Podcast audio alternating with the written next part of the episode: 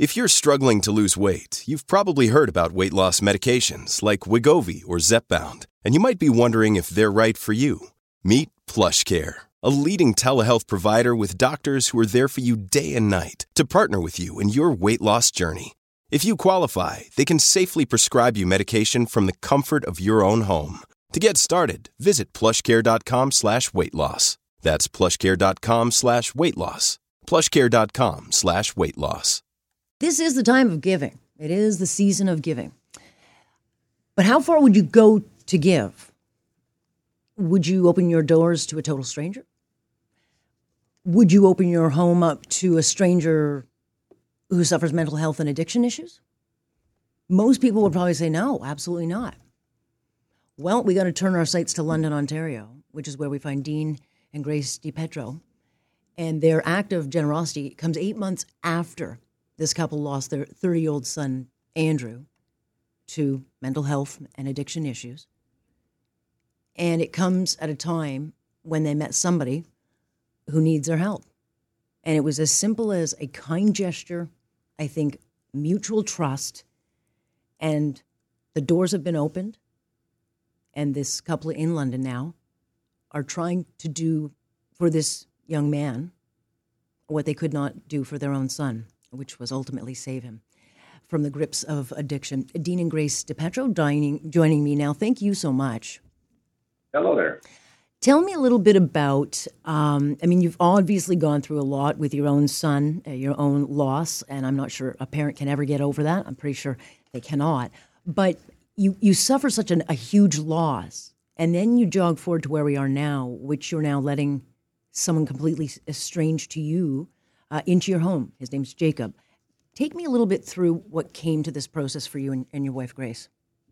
Well, um, you know, I, like I've seen Jacob, you know, it, throughout my travels, throughout the day, you know, up and down the road, you know, be walking and stuff like that. I've seen him in Tim Hortons, and uh, one night uh, we were going out for dinner, my with my my wife and my sister-in-law, and my son uh, had a, you know, a karate event going on or whatever. So we decided, well, we'll go for dinner. Mm-hmm. And um, so we just decided to go to Tim Hortons. Just uh, you know, we'll have a chili and a coffee, you know, for for supper. And in comes Jacob. And uh, so we had offered to buy him a coffee or anything, you know, it was just, and it was funny because one of the staff members at Tim Hortons had come out and with no reason just started losing her mind on this guy. Mm. And my wife kind of looked at him and said, "No, we're we're buying this gentleman a coffee," and you know that was it. And we started to chat with him and stuff like that. And he said that he was staying, you know, in the woods and he had some items and stuff. So we decided, well, you know, I'll run to the house and I'll go get him a tent and my wife had a duffel bag in the truck with some some items like some clothes and some food and stuff like that, but not necessarily for him. Mm-hmm. And um, so that's how it kind of started. Um, you know, we made him comfortable. We got to know him a little bit. You know, and this had happened over a, a few weeks. Yeah. And my wife would, you know, uh, during her travels during the day or at nighttime, you know, stop and check to see if he was safe you know, he was warm and comfortable and stuff like that. And uh, so the one night, you know, I was uh, in my garage. You know, usually Monday nights I'm in my garage having a round of golf with some friends online. And uh, my wife was on her way back with karate with my son, and she swung by the the plaza, and he was underneath the little shelter there, like trying to keep warm. So my wife kind of said to him, you know, you would you like to come to our house? Wow. Um, so she built up that bond with him over a few weeks and stuff like that. So when she showed up at my house and stuff, uh, our house, uh, he had just kind of dropped his stuff in the garage, figuring he was going to spend the night in the garage. Yeah. And we were like, no, we have a spare room. You know, you can have a nice warm shower and and stuff like that.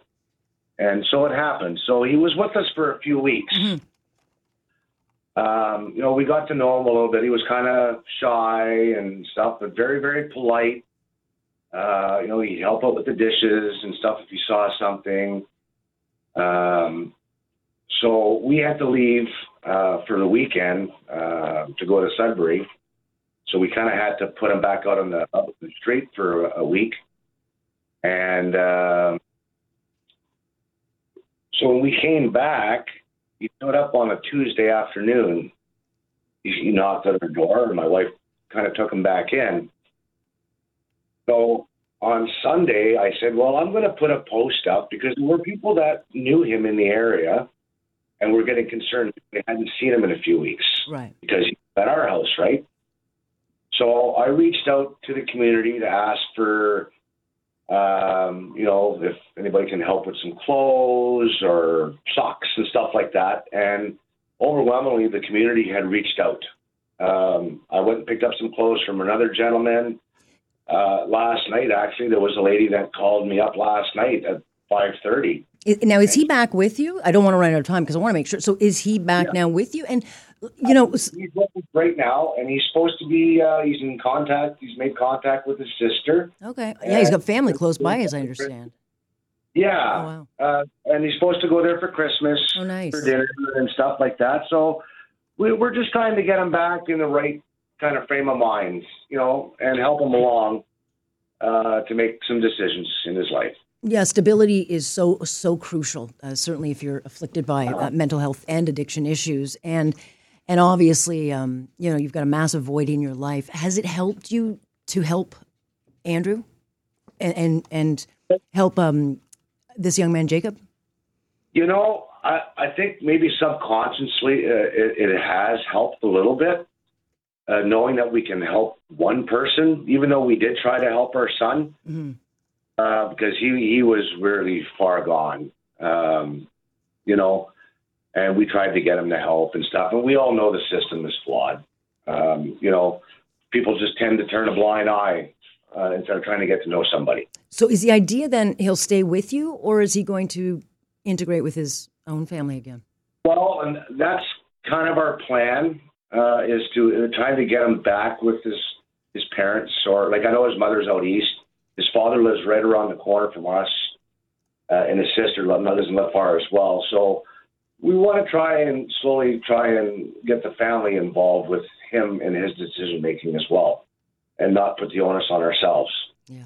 You know what I mean? Yeah, I do. It's an enormous responsibility. It's an enormous undertaking, but I know it can be very, very rewarding. And, and certainly, um, your story's not told in is Jacob's. I hope maybe in the new year we can kind of catch up with you to see how he's doing. But I just think moments like these just kind of remind us that uh, there's a lot of generosity out there, and certainly through your pain and loss of your of your own child, um, you've certainly found a way to to give back. And I so appreciate you joining us today.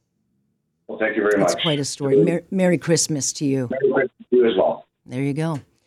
It is the act of giving, and that to me is like that's that's not a small thing.